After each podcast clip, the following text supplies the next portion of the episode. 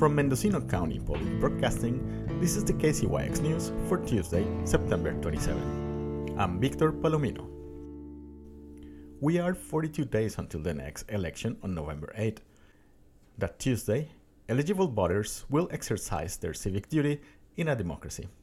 For the county officials working on elections, the work intensified as they get ready for the final days of election cycle in 2022.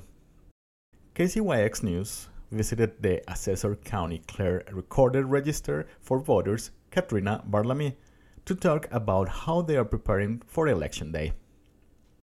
It's the gubernatorial general election, and California has the top two candidates. So that means that the top two statewide candidates from the June election come up and they are in a runoff in the general election. So we'll have the top two governors, attorney generals, secretary of state, things like that, all the way down, as well as our local second district assembly, congressional um, representative, and state senate. So those are our three that are that we are in the second district with. And then with this election, we also have several special districts. So that's our water, fire, community service, things like that, and our school boards. This election also includes Measure N for Hopland Fire Protection District, Measure O, the Citizens Library Initiative, and Measure P, the County Essential Services Sales Tax.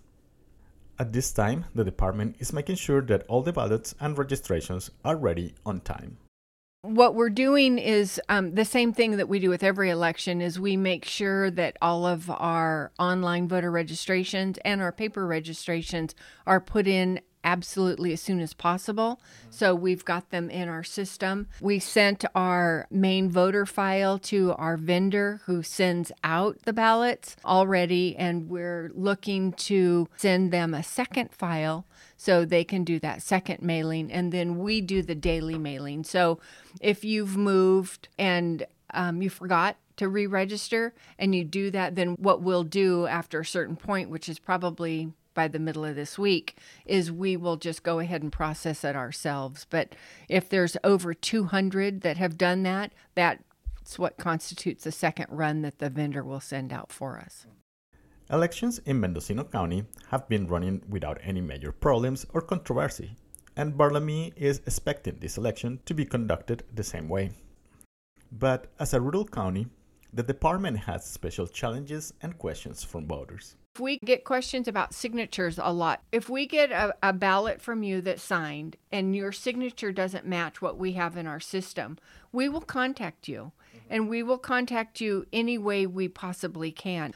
Nowadays, people have scribbly signatures, mm-hmm. whereas maybe when they registered, they you know, really took the time to write out their signature.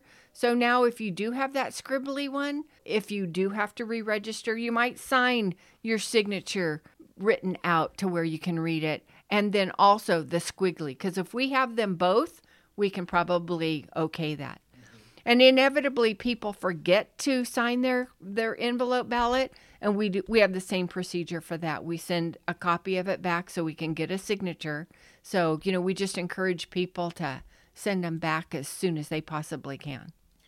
One question that election officials get every election cycle is provisional ballots. People always say that provisional ballots aren't counted. We do everything we possibly can to count your provisional ballot. A provisional ballot is when you go to a polling place or a, polling location and your name is not on the roster. We have a lot of rural precincts and a lot of local precincts that don't have enough voters to constitute a polling place. So they wouldn't necessarily be on the actual roster. So they give you a pink envelope to fill out, and you need to fill it out as much as you possibly can. And um, then they give you a ballot, and that ballot goes in that provisional envelope. And we process those last. So we process those after we've processed all of the vote by mail ballots and all of the polling place. We have to scan in each signature and stuff like that.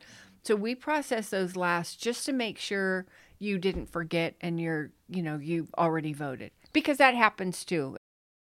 The pandemic has also introduced more mail ballots, creating a change in people's voting customs and more challenges for county officials. So then, and ballots go out October 10th.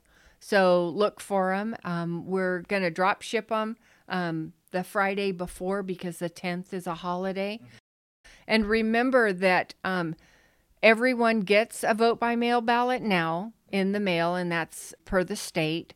And if you do need to go to a polling place and you, you have a polling place, you need to surrender, you need to take your ballot and your envelope with you to surrender to vote a polling place ballot. So otherwise, you'll vote a provisional ballot, which is in the pink envelope. As we gear up for Election Day, KZYX will be offering information and special programs on our news and public affairs about the local elections and local measures. For now, Election officials advise the public to confirm the voter registration is up to date and visit their website or call their office with questions. For the KZYX News, I'm Victor Palomino.